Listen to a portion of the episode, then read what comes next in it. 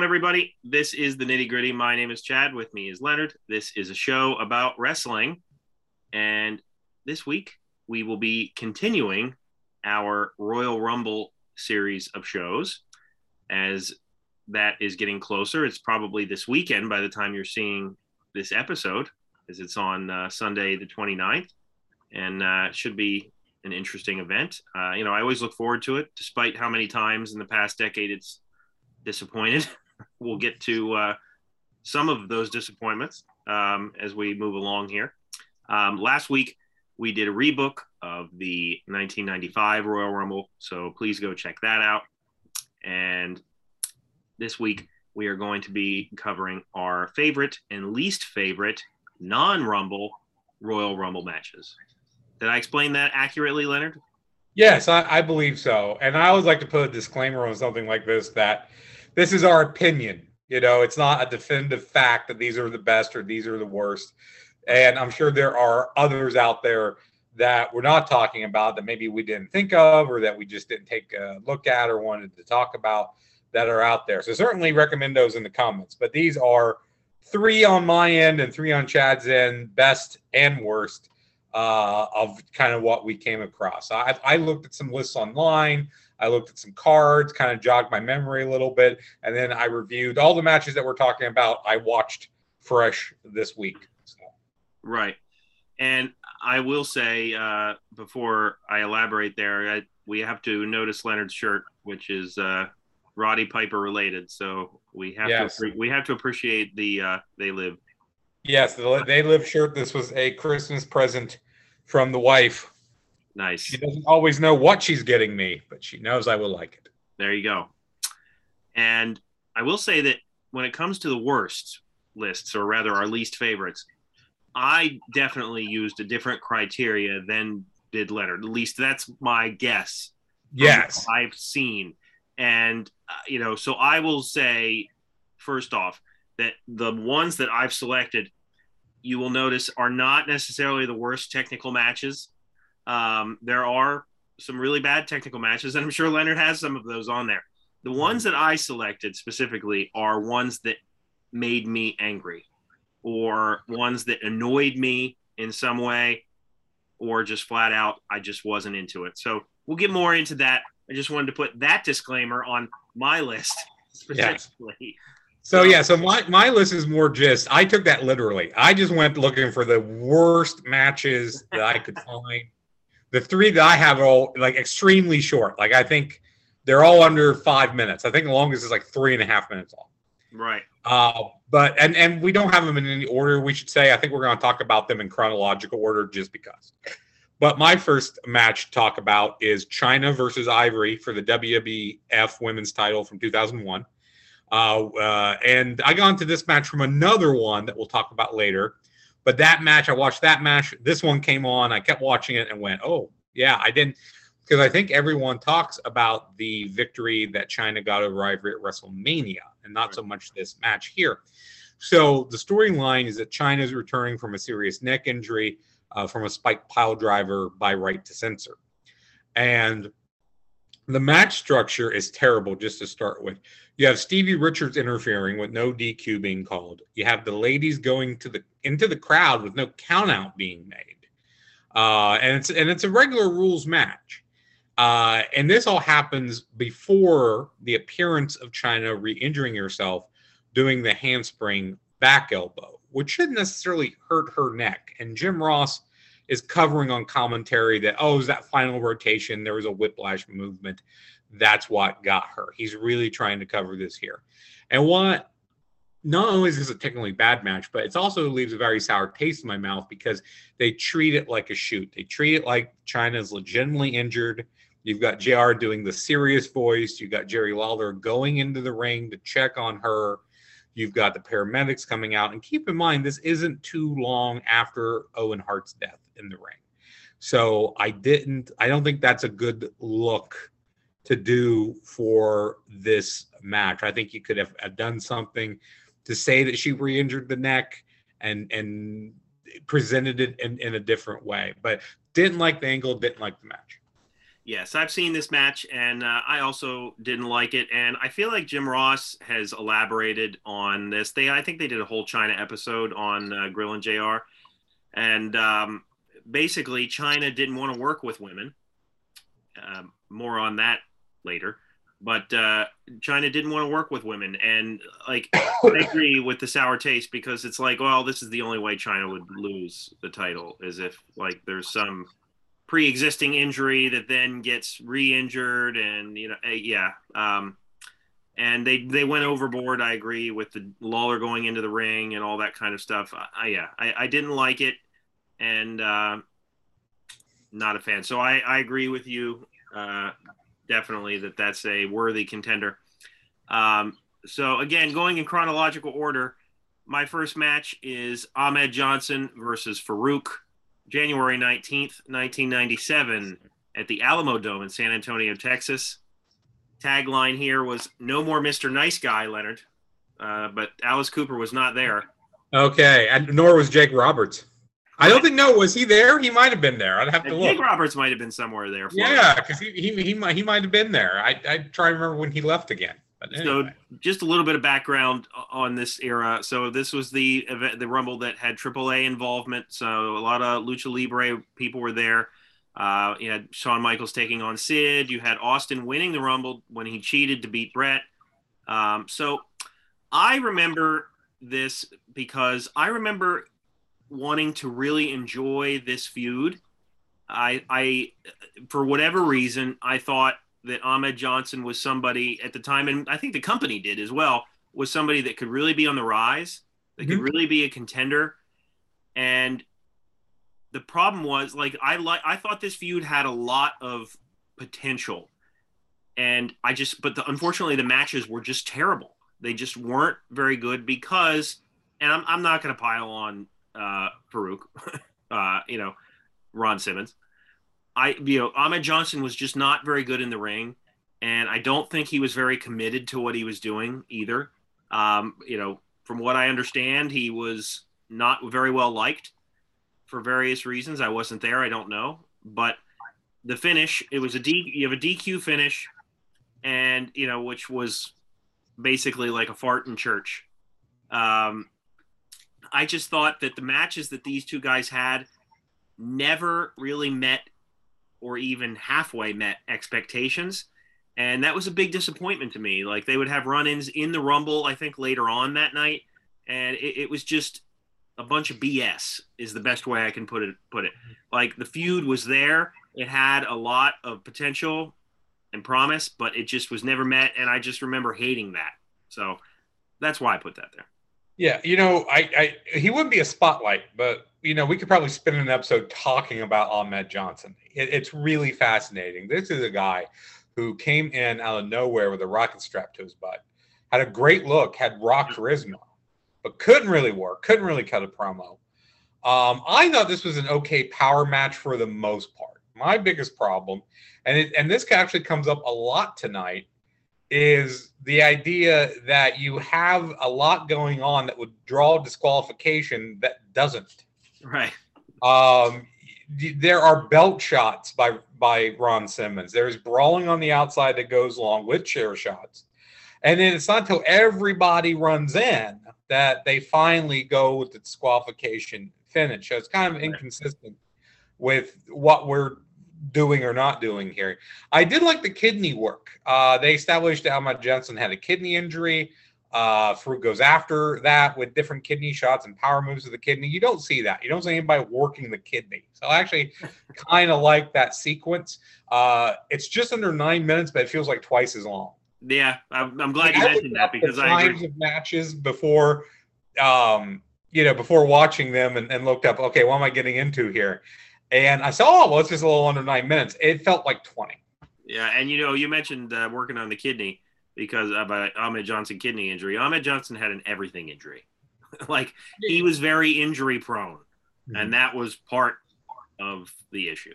But uh, we we digress. Leonard, what's your next match? Yes. So my next one, again going chronologically, I have Dawn Marie versus Tori Wilson from 2003. Billed as the first ever stepdaughter versus stepmother match, which is the only thing you need to know. We can move on. I don't have to say anything else to That's tell true. you how bad. Um, so the whole storyline here is one of the worst ever. Dawn Marie starts banging Tori Wilson's dad, played by her actual real dad, Al Wilson, which I think makes it even worse. May he rest in peace. Yes, he is passed now. Uh, but in the storyline, he and Dawn Marie get married and he dies, and then Tori and Dawn fight at the funeral at the funeral home. So very, you know, it's a mixed bag of bad taste and stupidity here. Very And when, lowbrow. and when it comes to the match itself, I mean, neither of these women were great wrestlers. I think they got better as they went, particularly Tori Wilson, but they're not good workers. Um, the match is short. I think it's like three and a half minutes. That doesn't help. It's plain sloppy. It's poorly executed. And uh, Tori does win, and they act like, oh, well, everything's great now. She won. Her father is dead. She wins a wrestling match, and it's fine. Yeah, um, Tori Wilson would really try hard throughout her career, but she just never had she never had what it takes to actually be a good in-ring talent because that's not what she was there for. She was there to be eye candy, and he, she and Dawn Marie are very attractive ladies, and that's what you know everybody was staring at. I mean, my gosh, these the the vignettes leading up to this had Dawn Marie in the shower and all that sort of nonsense.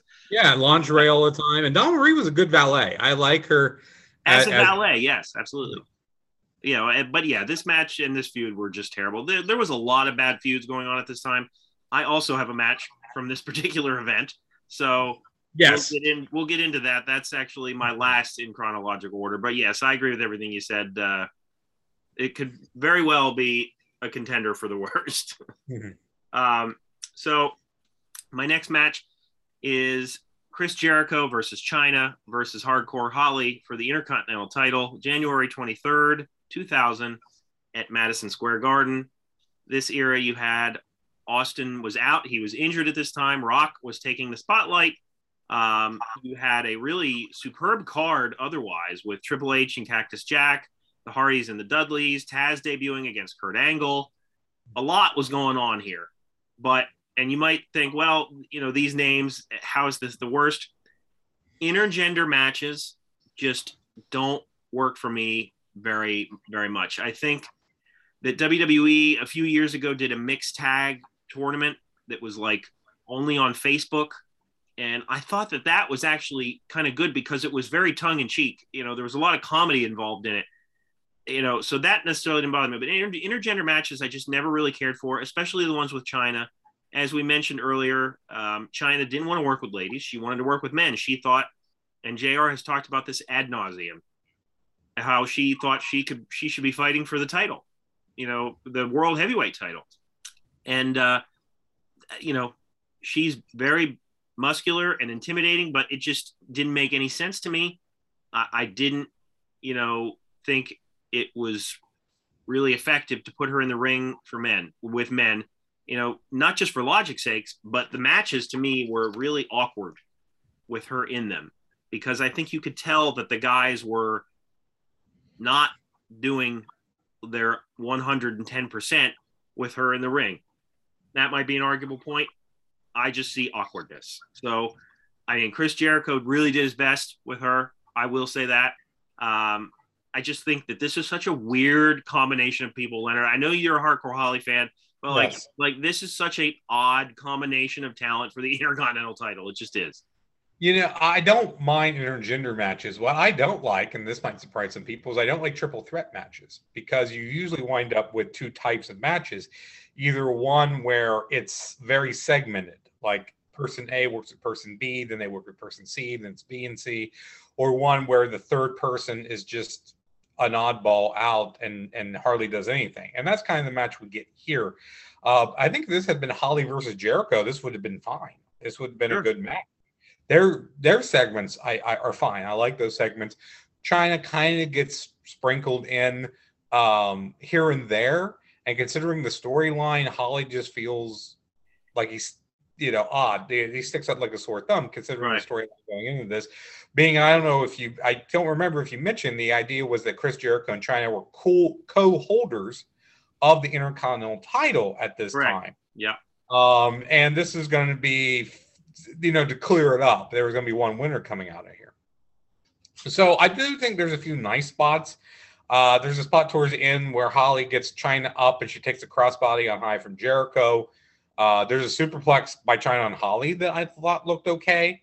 Uh, honestly, I don't mind this. I don't hate it as much as you do, but uh, as you, as you said, there's more going on with your dislike of of Chyna and her in men's matches, etc., that I don't have. I just think that this is not a positive part of the Intercontinental title legacy. Uh, you know, I, I, think when you look back at some of the matches, like the the classic matches that were had, you know, with various legends, you know, you look back at this and it just feels forced and somewhat awkward. But uh, Leonard, what do you got for your last least favorite? So, last least favorite, again in chronological order, this is JBL versus the Boogeyman from 2006. I like both of these characters. Uh, they were purposely played to extremes and for laughs a lot of the time, but that doesn't lead to good matches. This one here is all about the shtick. Um, there's a, it's only two minutes long, but there's it's probably ten minutes altogether with all the pre-match and post-match theatrics. Uh, even as a comedy match, this doesn't work. It doesn't come together. Uh, the feud here is bad. It involved the boogeyman eating a fake growth off of Jillian Hall's face, who was working for JBL at the time.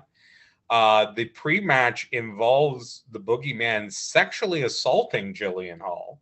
He dry humps her on the mat and spits worms down her blouse, uh, which is gross. It, it, it's not a good. I like the pump handle into a power slam finisher the boogeyman does. That's about the only nice thing I can say about this is just a, a horrible match, horrible storyline, horrible feud. Yeah. Um, you know, one thing I will disagree with you on is uh, liking the boogeyman character. I hated it. I thought it was stupid and very one note. Like he eats worms.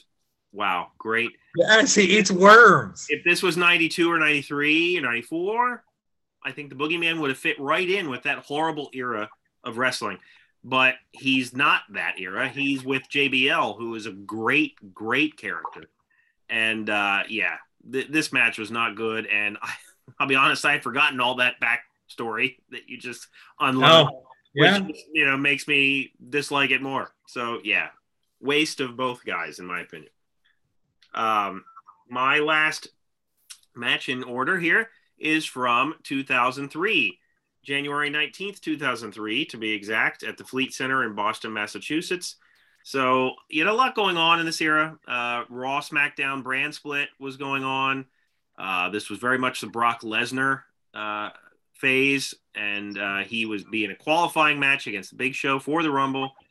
We already mentioned the Tori and Dawn Marie feud, so we don't need to mm-hmm. go into that. You had Angle and Benoit. So I remember being really excited for whatever reason about Scott Steiner joining WWE. Most of the WCW guys, including the NWO, had come over by this point, aside from Steiner and Goldberg, who was like a month or two away anyway. Mm-hmm. Um, Steiner, but the problem was Steiner's in ring work ended up being really, really bad because uh, for whatever reason, he just didn't move around very well anymore. And he had zero chemistry with Triple H. And this was also during the era where Adler was at his in terms of political manipulation backstage. And you would have the feud start here, but it would end at No Way Out the following month, which was another bad match. And then Steiner would, you know, fart around for a little bit and he'd be gone shortly mm-hmm. after this whole debacle. Um, it just wasn't good. And it was just a real huge disappointment to me. Like I said, these matches that I put on my list, technically, they're not anywhere near the worst. To me, they were just really huge disappointments. And uh, a lot of times when I would, when we were right back for 411, Leonard, that's what I would do with my worst movies list. It, you know, uh, it, granted, a lot of them were just genuinely bad, but, yeah, you know, I would try, if there is one movie that really disappointed me, it would, you know, might end up on there. Um, and that's the way it was with this. I, I think that it would have been great to see an actual feud here, but Triple H was never going to lose the title at this time. Like he was keeping it off of everybody. So and just the matches were just not good. So I don't know. Do you remember this one? Yeah, I, I, I do. From the, I this one almost made my list. Um, it, and I'm going to contrast it with a match I'm going to talk about later on one of my favorites list, because as you mentioned, this was definitely what they called the Reign of Terror era for Triple H, where he was burying everybody. Right. And um, to watch it, you go, well, that's not bad. It's sloppy. It's boring. When you listen to someone like, say, Bruce Pritchard talk about the behind the scenes and how struck he was and this man was by it, and that they got sold a bill of goods with Scott Steiner. Right. Back was worse than he made it out to be. He had I the remember all foot, that. which was worse than than he made it out to be. He botches a lot here. Mm-hmm. He's the baby face. He's getting booed by the end of it because of just how sloppy he is, how bad he is. Um, it's uh, you know all the, all the wonkiness towards the end brings it down. You know, Triple H tries to get counted out, but Hebner won't do it. He tries to get disqualified, and Hebner won't do it. But then he eventually just disqualifies him once he, um, you know, after he said he wouldn't. And at the start of the match, he said that he wouldn't take any crap. At the start, he's like, "Oh, I'm not going to take any of that from you guys," and he does for the entire match until Triple H finally pulls out the sledgehammer Right. you know, which is definitely a, a, a crutch for him. Uh, so it's a lame finish. It's a bad match, and I think everything that floats around it and behind the scenes is really what drags it down when you consider all that. Right. Absolutely. I agree. Um, so now we're going to move on to our favorites list. And again, we are going in chronological order. And Leonard, why don't you start us off? You know, I had to go super old school at some point. So I have the Rockers versus the Orient Express from 1991. Uh, this was long considered one of the best Rumble matches and best opening pay per view matches the WWF ever did. Uh, it's about 20 minutes. The pace is blistering. The double team moves used were very innovative for the time. You could transplant this match to today on a program and it would play fine. It wouldn't feel dated. Uh, this is the second version of the Ori- Orient Express you we talked about in our video about teams with Express in the name. So this is Paul Diamond and Pat Tanaka. It's Bad Company from the AWA, and the Rockers and the Bad Company work together in the AWA, so they know each other very well. There's a familiarity, there's a chemistry, uh, which leads to both teams just letting it go and really going for it here. It's a nice long match, but it doesn't feel long solid chain wrestling, good sequences from tag to tag with different guys working together, spots building each other. Uh, you have the Express running into each other early on, and then later they pull up and avoid it. But Michaels gets a double noggin knocker on them anyway. So just the way that spot built. Uh, Michael does a moonsault at one point, which is crazy for the period. Uh, there's a hot sequence where Jannetty and Michaels are just in perfect tandem with everything they're doing. Uh, it's a hot match. It's a hot crowd. Absolutely. You know, um, it has been a while since I've seen this, I'll admit. But uh, yeah, this was a fantastic match. These were, uh, the Rockers were always delivering great stuff in this era. They they worked so well together. And, uh, you know, the Orient Express, as we went over on our Express show, um, both phases of the Orient Express might be worth a revisit for people out there uh, because they did have um, some really solid work. So Yeah, there were a lot of good tag teams in the WWF at that time, and especially guys that could work with them, like the Rockers, the Killer Bees, etc. Right. Well, my first match is from 1998, January 18th, 1998, at the San Jose Arena in San Jose, California. And it is Shawn Michaels versus The Undertaker in a casket match. Uh, this era, you know, the WWF was red hot. You had The Rock against Shamrock, uh, LOD against the New Age Outlaws, Vader, and the artist formerly known as Goldust. Um, you had Austin winning the Rumble that year.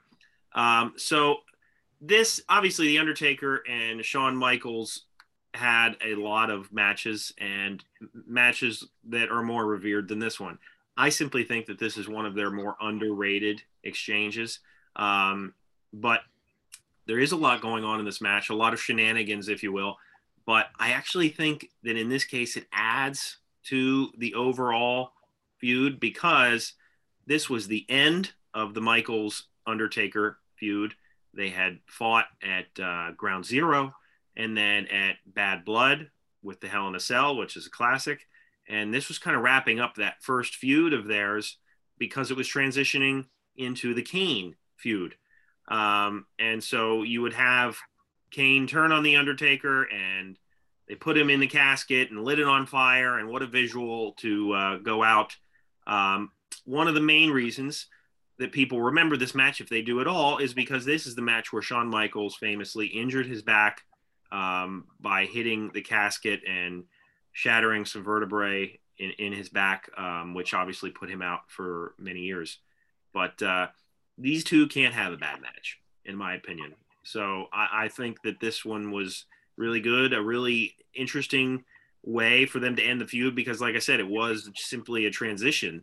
But uh, they had done pretty much everything straight up matches, Hell in the Cell, and now a casket match. Mm-hmm. So, uh, yeah, I just, I really enjoy these two working together. You know, I, I, had seen the image of the casket on fire, but I don't think I've ever seen this match before in its entirety. So that was interesting for me to watch. As you mentioned, Undertaker Michaels had great chemistry. Everyone thinks of the Hell in the Cell match. Uh, I like this one. I like the build. You mentioned there's a lot of shenanigans that comes towards the end. Like they do try to like a real match to start with. The casket comes into play, but it's not necessarily all about the casket or getting the guy in the casket until later. So there's a build there. Uh, Michaels does take a backdrop on the casket lid early on. I'm not sure if that's the spot that that hurt him. Yeah. Uh, but there's a lot going on there. Uh, great power game by Undertaker, I think, throughout, which leads to great selling by Michaels, of course. I think the powder spot was cheesy. There's a there's a part where he comes out out of the casket with the powder. Um, you know, I and and JR does mention that last time Taker won a, lost a casket match was against Yokozuna at Royal Rumble, and a bunch of people came out. So when all the people come out at the end, you know, that's sort of a, a throwback. So it's a reference. Uh, the stuff with Kane, again, it's kind of cheesy to, today, but at the time it was just really cool, and it was just a, a fascinating thing to see. Um, I do I do have one one caveat with this match. One issue is that it ends with not Shawn Michaels closing the lid of the casket, but with Kane closing the, the lid of the casket. So Michaels wins via Kane. Right. And with that being the case, I have to ask earlier in the match, they both go into the casket and the lid shuts. So wouldn't that be a draw? I don't think anybody's ever addressed that on air. yes, that would be a question to uh, send into Bruce Pritchard's podcast, probably. I would love. I'll, you know what? I'm going to send that in. Um, and I doubt they'll answer it, but it's worth. Yeah, I, I, I highly doubt it. But yeah, if they they were both in the casket and the lid was completely shut, so wouldn't that technically be a draw? Right. Well, Leonard, what do you have for us next? All right. So next up, I have. So this is my second one of this list, and uh, it is Triple H versus Cactus Jack for the WWF World Heavyweight Title from 2000. Um, and I know this kind of connects to a, a match that you're going to talk about in a little bit, so I won't go into that yet. But it's a great storyline. It's a great feud here, and I think this really made Triple H, uh, you know, who it is. It took him to that next level, and it was a great use of Foley as he was really broken down at this point, but he could still do the garbage kind of stuff. And him returning to his Cactus Jack persona was something that struck a chord with me at the time. I, I loved that. Uh, this has a nice build for a street fight. They go to the floor pretty early, but they don't stay there. They go into the crowd, but don't stay there. You know, such matches today usually, you know, it picks a certain lane. Lane. Uh, we're all outside the ring. We're all in the crowd. This has layering. The way they move through the crowd, uh, through the match, through the outside area to that back to the not the entrance stage area, I should say. Good use of weapons like the chair early and the wooden pallets and the trash can at the entrance. Uh, there's that's a fantastic way to introduce all these weapons without just pulling stuff from, out from underneath the ring. Uh, Foley does get the barbed wire two by four, uh, but that's you know one of his obviously planted and something that he was known for, especially when he was wrestling over in Japan. Um, great selling by Foley throughout. Um, he went in here, I think, saying, I'm going to put Hunter over as hard as I can. And, and, and he did. And when we talk about the Steiner Triple H match, there's a big difference between how he, and you look, how he related to Steiner, how he worked with Steiner, what he put over, what he didn't put over, what he did, what he didn't do, as opposed to this match where you could tell he's working with Foley. He wants to work with Foley. He wants to do certain things to to give him certain things in the match. And and it makes both of them look really good. You know triple h bleeds. He bleeds buckets. He looks i don't want to say he looks great but the blood looks great. Um the announcer table spots are great and how that was part of the overall story where they did the one table than the other. Um the handcuff spot again that was a callback to another match that we're going to talk about um, but I, I think that works as a, as a historical reference. Um, my couple critiques might be that I think it went a little bit too long. It felt too long, and there's a random Rock cameo. Like Rock just shows up, like I think it's a chair. He bashes Triple H with a chair and then leaves. So those would be be two two critiques I would have of this. Yeah, you know, I, I Leonard and I went over our uh, lists before so that you know we knew what each other had. We sometimes don't. Yes. So I left this match off on purpose, but in reality, to me, this is like a clear number one. Um, if, if we were ranking them, if mm-hmm. both of us, to me, this is the best example of a Royal Rumble title match that you can get. One of the best examples of a street fight. Uh, both Triple H and Mick Foley, Cactus Jack had something to prove here, and I think they definitely did that. They really showcased their skills. It was a vicious match. Uh, you know, famously, everybody talks about the spot where Triple H gets suplexed onto the pallet and has that piece of wood go right into his leg. It's not really mm-hmm. something you notice on the first time you watch it, but like when you look at it afterwards, you can really see that his leg is bleeding very, very vigorously. Um, but yeah, I love this match. I've watched it many, many times, and I would gladly watch it again because it's just that entertaining. I do not think there were a lot of people that had chemistry with Triple H. I don't think anybody had as good of chemistry with him that Mick Foley did because I just mm-hmm. think that their matches were tremendous. So, yeah, that was this is a great pick. Um, all right. So my next match, we are going a year earlier, 1999, January 24th, at the Arrowhead Pond of Anaheim. No chance in hell was the uh, tagline here. It's The Rock versus Mankind in an I Quit match. Uh, this era, you had HBK as the commissioner. Uh, very weak Rumble card overall. Uh, you know, you had four different championships being defended. The European Championship was among them. You had the Sable Luna feud, which is uh, one of Leonard's favorites, I'm sure. Oh, it's, it's up there, right with Dawn Marie and Torrie Wilson. That's right. Uh, you had the, basically the Rumble was basically Austin and McMahon. Nobody really remembers much else. Yeah. Um, but this was just a vicious, vicious match. It really, really was. Um, Mick Foley's sacrifice, I guess you could say. I'd love to say selling or work, but you know, like the sacrifice he makes here is just, you know, insane. It's one of the matches that I think adds to his legend um, and obviously, it was featured very prominently in the documentary Beyond the Mat uh, because Mick Foley's family was at ringside watching him get repeated chair shots to the head and the handcuffs. You know, very, like I said, very brutal. It's a very emotional scene when you watch the documentary. The fact that a family is watching that, I get it. To me, it doesn't take away from the fact that this match is a near classic. I loved The Rock and Mankind feud. I really, really did. Their halftime heat empty arena match to me is an unsung classic as well.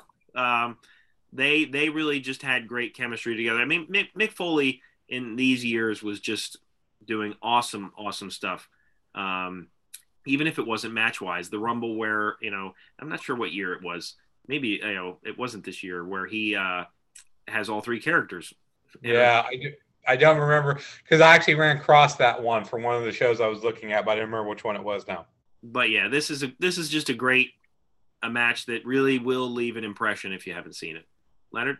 Yeah, you know, I think this is probably one of the most famous non-Rumble matches from a, a Rumble pay pay per view, and it's a good thing I rewatched it because I remember having big a big problem with the finish, which was uh, Foley being passed out and The Rock putting the mic to him, and they play him saying "I quit" from an earlier promo. Right.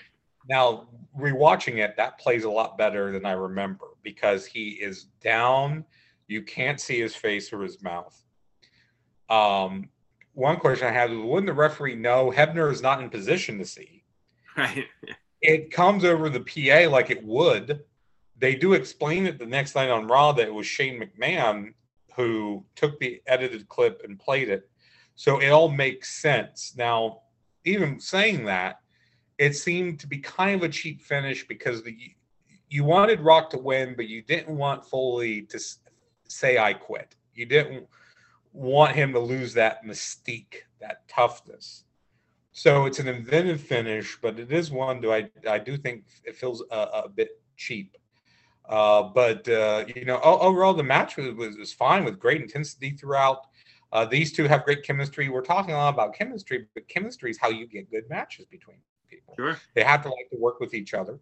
Um, I like the give and take they have throughout of this. I like how they use the microphone to diss each other, not just to say, you know, I because yeah. usually when I quit matches, people say no or you know never or whatever, and this is them talking crap on each other, and it's funny in that way. Uh, the collapsing table spot is a bit of a black eye here. You know, if they get on it and it falls, and you got like JR covering, like, oh, you had nearly 600 pounds on that table. I'm like, yeah. no, you didn't. You know, yeah, probably probably a little over five, and then that turned into Jerry Lawler talking about how Cactus Jack got fat and all this, all this, and it was it, it, it was terrible. Uh, the dive onto the circuit board is probably forgotten as one of Foley's greatest dives. That was crazy. I had forgot yeah. about until I watched this again. The series of chair shots, as you mentioned, are absolutely brutal. Uh, something very memorable, and yeah, you just have to give a tip of your top hat to Mick Foley because not only does he go out and he does this, but he does this with the express purpose in his mind. I've got to think is, I'm putting the rock over. I am making a superstar out of this dude. And the same thing he did with Triple H when we talked about that match. So, I mean, Foley is one of those guys, and he's, I think he's wearing the business that he goes out of his way to make other people. Absolutely. Um, and yeah, the, the ending is an oddity. I remember at the time, maybe not thinking too much of it, but in retrospect, you know, it is it, it's creative, but it's also one you can't think too much about. So yeah. So all right, Leonard, your final pick. Last one I got here is uh, the ladder match for the Intercontinental title from 2001, pitting Chris Jericho versus Chris Benoit. Now I know Chad doesn't really particularly like Benoit matches. I also considered Kurt Angle versus Benoit from 03 for this list. Um, you know, and just about every list I said, I looked at some lists online to help jog my memory a bit. About every list I saw had had this match on there. Um, I like that they don't start with the ladder in the ring; they build to getting it and bringing it in. You know, even at this point, so much had been done with ladder matches, but I think they came up with a lot of great new invented spots. I like the missile drop kick into the ladder by Jericho. I like the seesaw of the ladder into Benoit's jaw. There's the modified octopus stretch on top of the ladder, which is insane. Uh, there's a chair shot on a suicide dive of Benoit, which is sickening, and more so now in hindsight, considering everything that happened with him. Uh, the incorporation of the chair was solid throughout. You know, it was a chair and a ladder. They didn't get too crazy with the weapons, but used those both well throughout. Um, I like that they put together a match with a ladder in it, not just everything centered around the ladder. Like most ladder matches today are just doing crap at the ladder. Right. And and here you have that, but there's still a story being told and a match being fought. And this was a good feud. It's a great win for Jericho. Uh, this is probably one of the best one-on-one ladder matches, uh, right after the one from WrestleMania 10 with Jericho and Ramon. I'm sorry, Michaels and Ramon. This is being Jericho and Benoit. Yeah, um, I mean, what can I say? They, oh, Chris, you know, these guys had good chemistry, um, and I, I well said about the, the, the strategy with the ladder, um, because these days you do see kind of every spot having to involve the ladder in some way. Um, whereas, you know, this one did have a story to tell. And, uh, you know, there are quite a few uh, Rumble matches with Benoit in them that uh, are technically very high in terms of star ratings. Um, you know, I've gone over that in the past, but uh, I certainly came across those in researching this topic. Uh, but yeah, I mean, what can you say? These guys had good chemistry with pretty much everyone they got in the ring with. Um, so I like that pick. Um, my last match is from 2015, and it might be a little bit of a surprise, but let's go over why. So it is from January 25th, 2015, at the Wells Fargo Center in Philadelphia, Pennsylvania. Brock Lesnar versus Seth Rollins versus John Cena in a triple threat match. So, as I've been doing, let's go over the era here. This is the forced Reigns push era. uh, you would have Reigns winning the Rumble with The Rock coming in and celebrating with him at the end. Um, even though The Rock was there, the people were booing. They didn't want it. Um, the Usos and the New Day were in matches here. You had the Bella Twins. The New Age Outlaws were returning to Job to the Ascension. What a high mark on their career that was. That could have made the worst list. yeah, yeah, you're probably right. Um, so I put this match here because it was like I'm I'm a big Brock Lesnar fan. I won't deny that, but I was surprised by how much I liked this match because this was in a period of the Rumble where there was a lot of disappointments. Like the like Roman Reigns winning, I didn't want to see that. Um, so I was looking forward to this match, but the fact that it was like three guys that hmm, will they have chemistry in a triple threat match? Leonard talked about earlier some of his misgivings with triple threat matches, and he's right. Sometimes they can be, you know, very, you know, either either, you know, option A or option B. This one I thought was really fast paced and intense. I thought it worked to the strength of all three guys. I thought all three guys worked really hard to make this a excellent, really energetic match from start to finish. Uh, you had this was a different era of Lesnar. Obviously, this is the you know former MMA monster, you know lumberjack Leonard or uh, Leonard Lesnar. Uh, lumberjack Leonard. That's our new. That's our that, next. Yeah, that'll be Leonard's uh, wrestling name. Um, but uh, no, I just I really like this match. I've never been a huge John Cena fan. Um, Seth Rollins and Brock Lesnar have done some stuff together over the years. They have fine chemistry. I just thought that this was a really well done version of a triple threat match during a Rumble that might not have had very many high spots otherwise. So. Know, this was the match that I had like zero memory of when you uh, put it on the list. And I think I do remember seeing it on one or two other lists that I was looking at. So, you know, I had to go watch it. And you mentioned my comments on triple threat matches. And yeah, this defies that. I think this is very smooth throughout. I think there's a lot of, of three person spots. I think it helps that it's very conceivable that Brock Lesnar can kick two guys' asses at the same time. And the fact that, again, the personalities of each. John Cena will just put his head down and keep going Seth Rollins is sneaky and will pick his spots. And I think the characters all fit well here to give this uh, a, de- a, decent flow. Uh, there are some traditional triple threat tropes here, but there's a certain smoothness that just makes everything work. Um, Lesnar is taken out for a prolonged period, but it works with the story and the action of the match. So when he does come back, it's a great surprise. There's a great pop from the crowd. Uh, great spots here. I like Rollins jumping into the F5. I like Rollins putting Lesnar through the table. Um, I was pleasantly surprised by this match. I don't know if I would would call it one one of the best, uh, but I was pleasantly surprised. I did enjoy it, and I think you're right in the fact that these three guys surprisingly work well together. As far as triple threat matches go, which I said I don't like, this one works by and large. Right. Well, I'm glad that you uh, enjoyed it. Um, so, Leonard, I don't know if you listed like I made like a short list and then kind of had to narrow it down.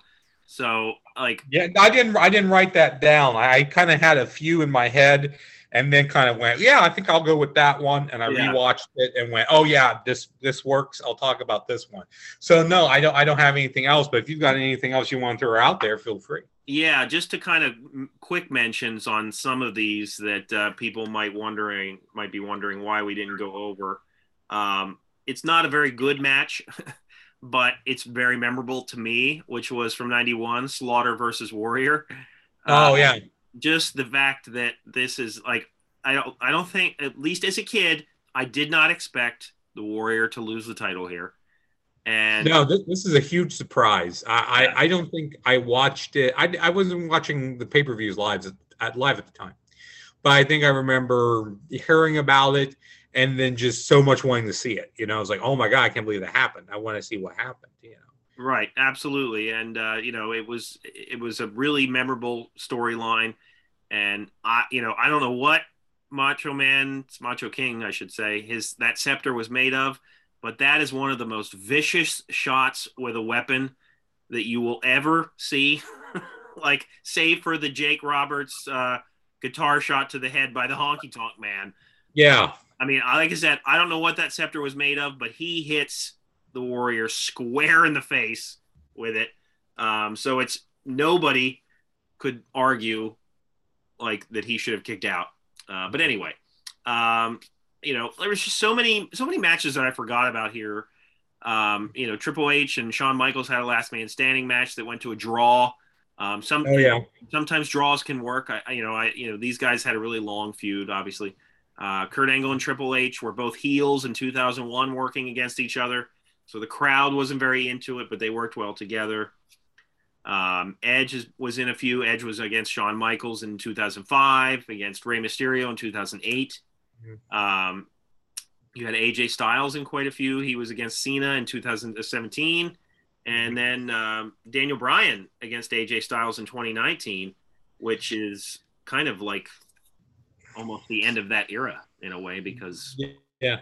And I saw Cena Styles on several lists that I was looking at. yeah, and you know Cena was against um, who was it? Umaga in a last man standing match in uh, yeah, that, that that one, if I remember right, was surprisingly good. Yeah. Um, although you know, I, I, you know, that they had good matches together. I just that feud kind of has left a sour taste in my mouth simply because I think WWE falls into this trap of the way they book some of these monsters. They have them go undefeated and undefeated and undefeated to the point where then they lose to the big hero and then that's it. then those guys get shoved way down the card because nobody cares anymore. Yeah. Um, the same thing happened with Rusev. So, Yeah. uh, but anyway, there's a lot of matches here. I could go on, and I'm sure you know Leonard could go on if he if he thought of more. So, uh, if you have any other comments for us, please let us know what your favorites are. Um, if you disagree or agree with ours, we always welcome any feedback. Um, we are going to try and bring you one final Rumble show next week by reviewing the new Royal Rumble. We'll see how that works. Leonard and I both have very busy lives, and uh, you never know what will come up. so, Yeah, I'm gonna I'm gonna do do my best to watch it. If if not um, on on on tape, if not if not uh, I say on tape. Yes, On I have a tape, VCR. wow. I have that's a commitment right there, guys. That is how old I am. Uh, I I have actually I'm gonna I'm going to I have a laser disc recorder. I'm gonna record it on laser disc and watch it and watch it that way. Uh, no, I, I'd, I'd be able to w- watch the replay via streaming on Peacock. Right. Um, and let, let me once again say here, I went and I watched all these Rumble matches on Peacock, and it was just hell finding anything. Yep.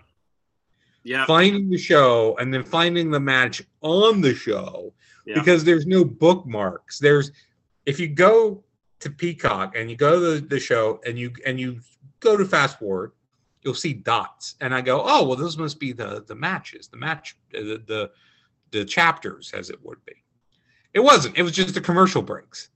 Right. It was like this is just your commercial. And when you go past the dot and you stop, you get a commercial. Yep. no matter where you stop at. Because there was a couple times where, okay, I think it should be next. And I wound up stopping it just a hair early, and I get like two commercials in a row. Yeah. See, I paid five more dollars a month to get rid of the ads, and that's the only reason you pay that five dollars more a month is to get rid of the ads. You get literally nothing else. It's just ad free. Yeah. Peacock sucks. It does. Mm-hmm. It just sucks. Um, there really is no reigning champ of you know wrestling streaming services right now. they all need work, in my opinion. Uh, but anyway, um, so hopefully this Rumble is good. Uh, you know, Leonard, I know you don't watch current stuff. I gotta say, I honestly don't know what they're gonna do here.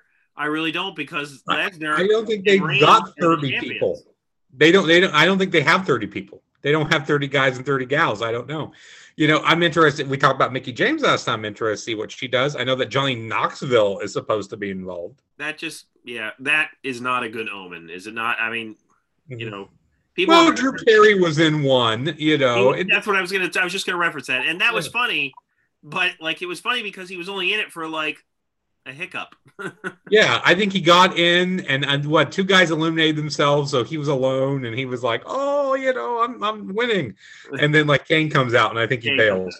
Yeah. yeah. uh, anyway, um, so we will see what happens.